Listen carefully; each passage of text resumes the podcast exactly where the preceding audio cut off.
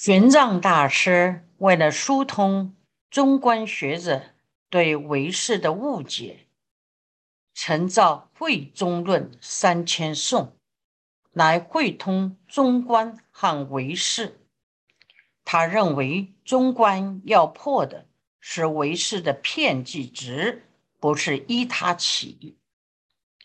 中观和唯识是佛对不同根器者的善巧开示，宗旨并无两样。为了破外道的恶见论，他也造了1600颂破恶见论。这两部很重要的论文没有传回中国，真是后人极大的损失。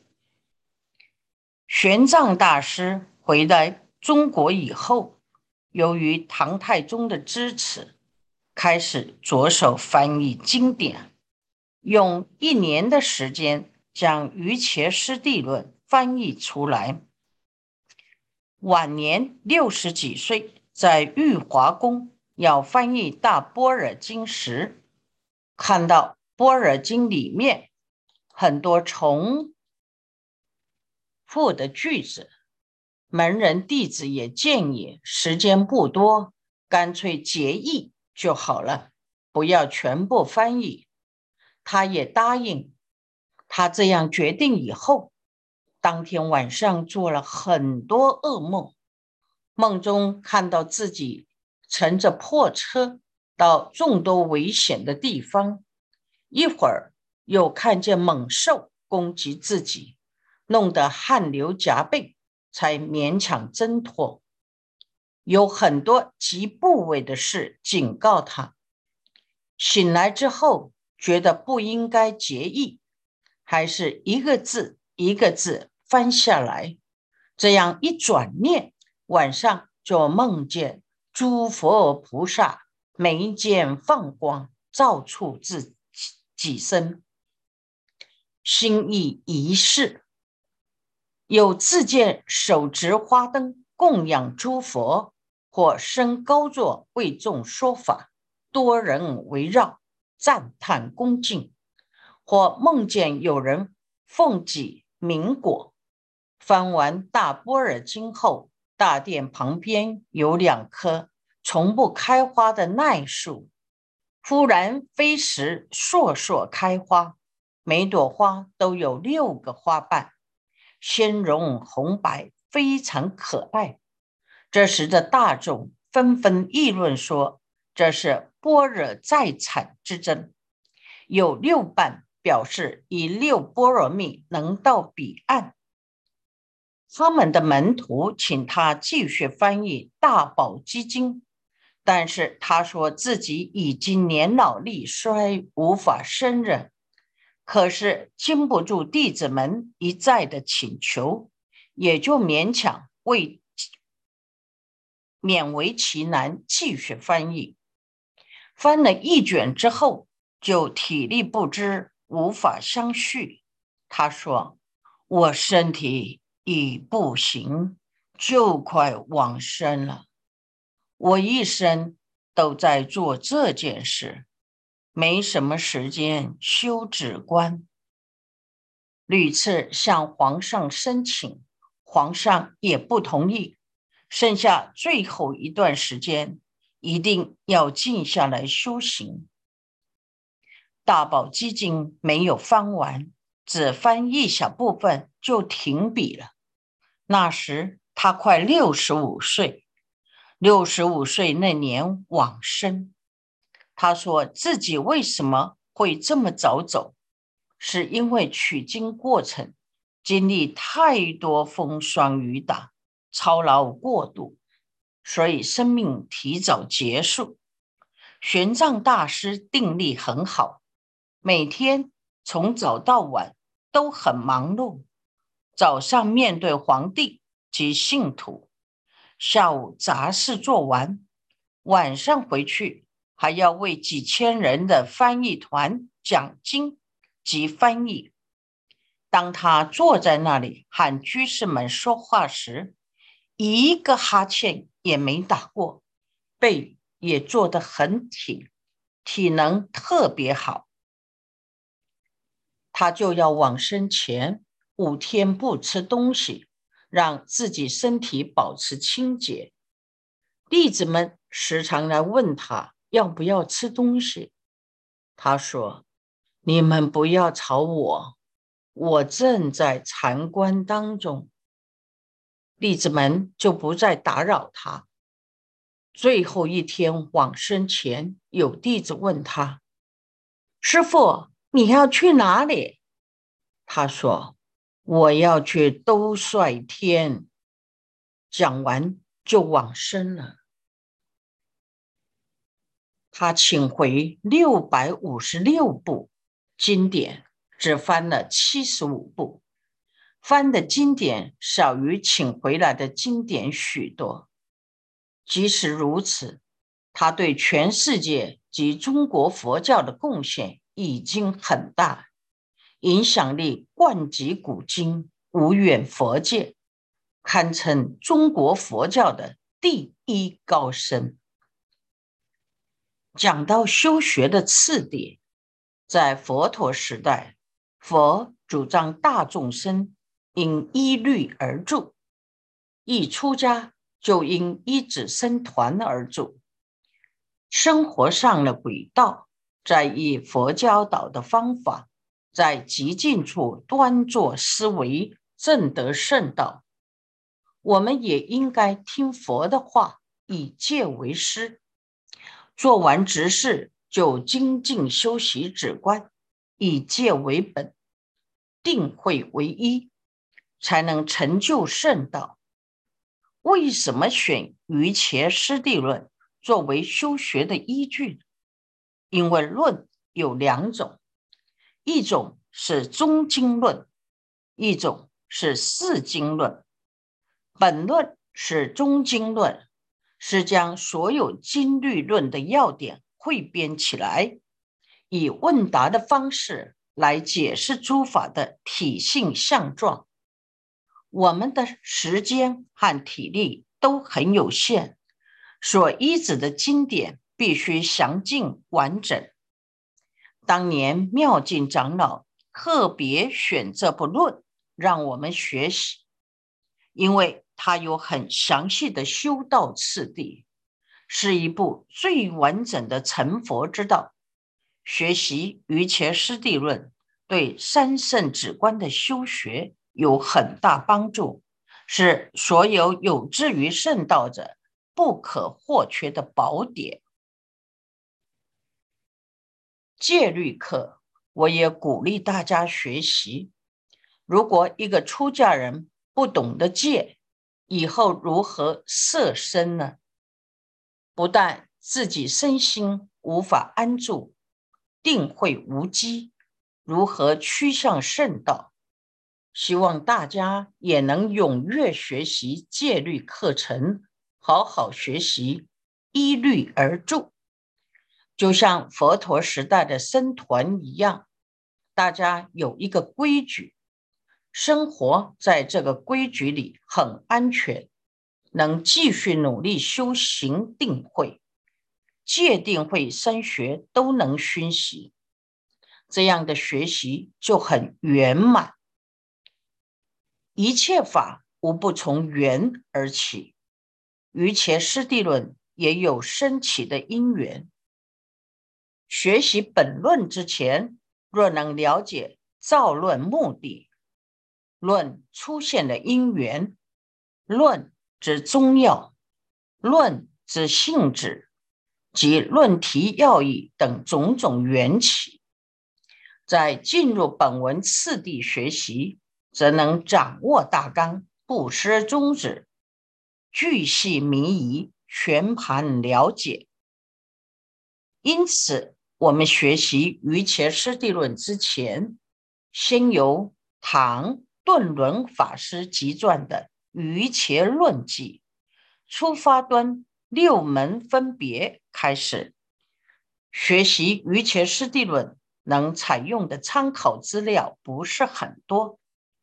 唐顿伦法师集撰《瑜伽论记》是唯一最完整的参考资料。顿伦法师是一位韩国人。唐朝时有很多外国法师来中国学习佛法，都很有成就。除了顿伦法师，还有圆彻法师也很有名。顿伦法师对瑜伽师地论100卷都有解释。窥基大师瑜伽师地论略传一共16卷，只谈到色觉则分66卷，其余相关注解很多残缺不全。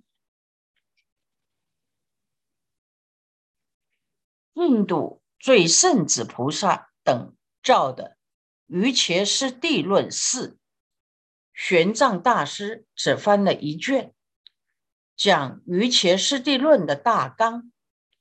瑜伽师地论、瑜伽论及出发论端6门分别的解释，有很多是依据最圣子菩萨等造的瑜伽师地论4，可见瑜伽师地论4也是很重要的参考书籍，可惜没有翻译过来。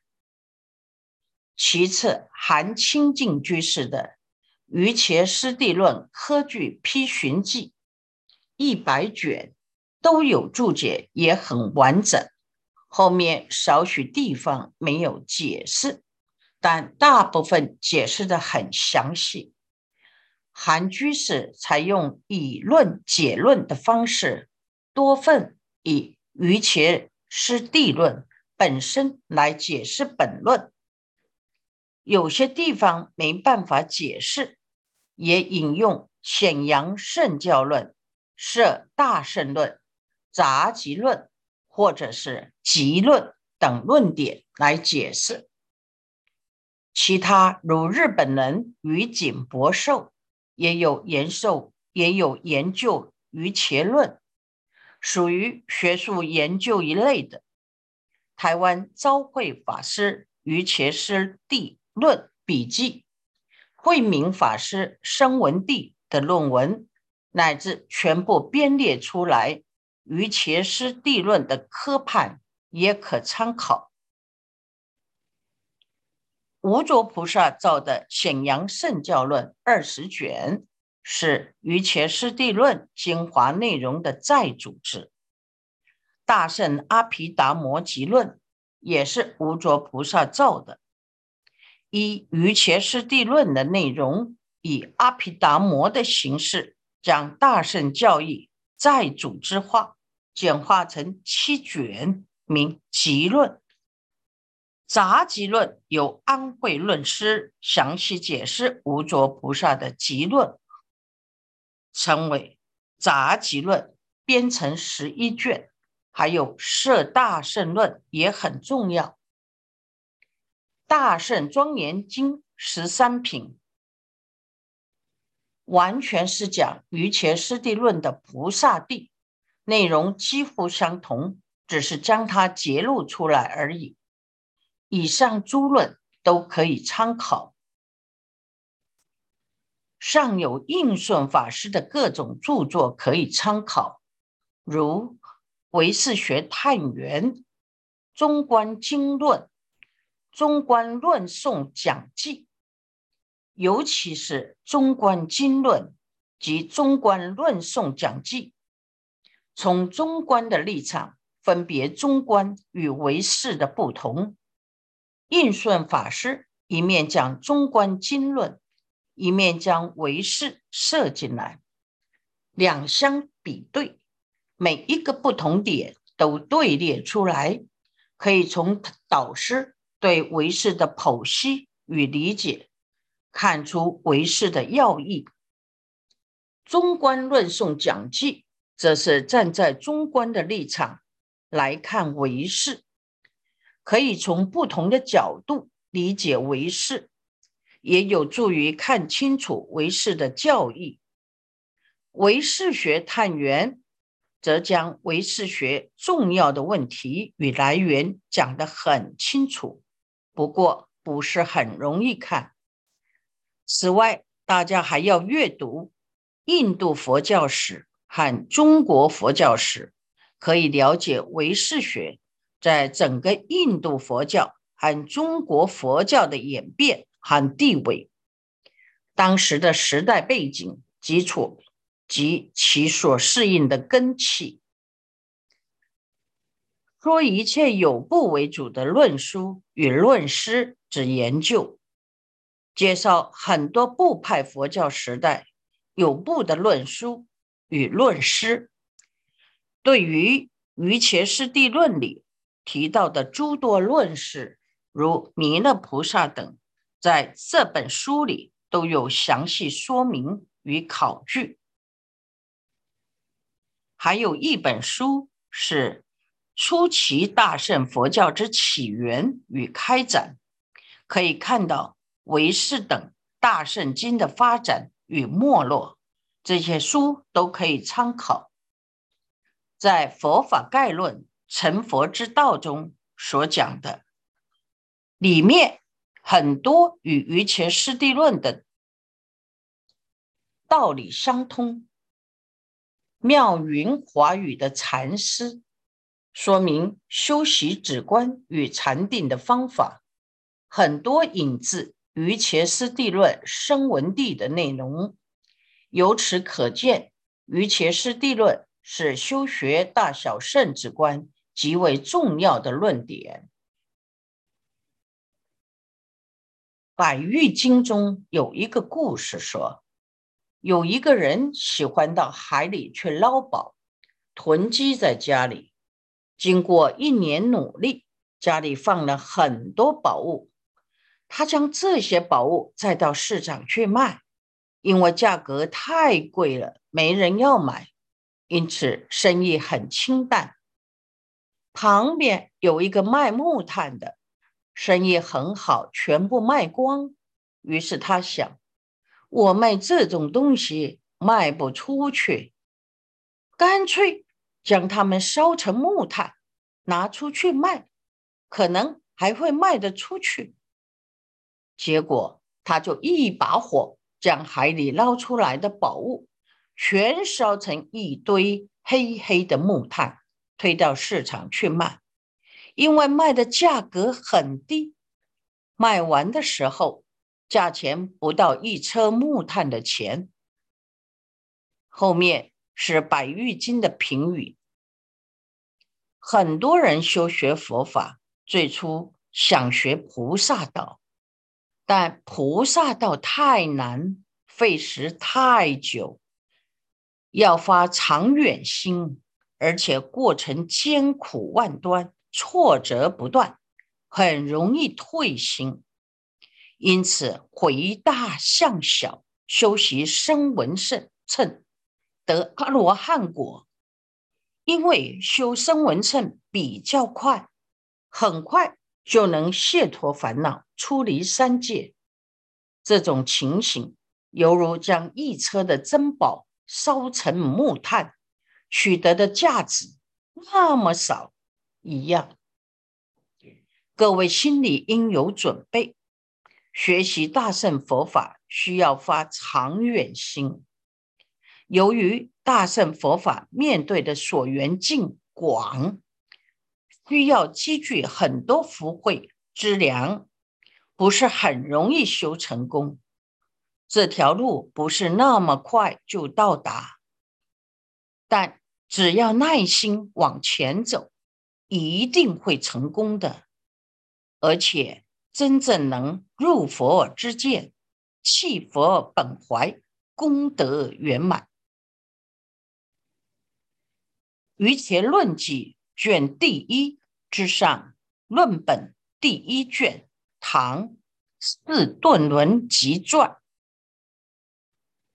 出发论端六门分别：一、序所为；二、彰所应；三、明中要；四、显藏事；五、解题目；六、释本文。《瑜伽论记》卷第一是唐朝顿伦法师集合编撰的，主要以最胜子菩萨等造的《瑜伽师地论》释来解释《瑜伽师地论》的大意，而出发论端则为窥基大师以《瑜伽师地论》释所说的《瑜伽师地论》大意重新归纳成六门分别。其后顿伦法师再将窥基大师略传中的六门分别引入瑜伽论记中，因此出发论端分成六大段，第六大段之后才开始解释瑜伽师地论的内文。第一段叙所为，就是叙述弥勒菩萨造瑜伽师地论的目的。第二段章所因，说明瑜伽师地论在印度和中国出现的因缘。第三段明宗要，介绍瑜伽师地论的宗旨与要领。第四段显藏色，说明瑜伽师地论在菩萨藏与声闻藏二藏中属于菩萨藏，在经律论三藏中属于论藏。第五解题目，解释什么是瑜伽师地论的意义，说明题目的大纲与内涵。第六开始依次解释本文，由此六门分别可以掌握瑜伽师地论造论缘起及大意。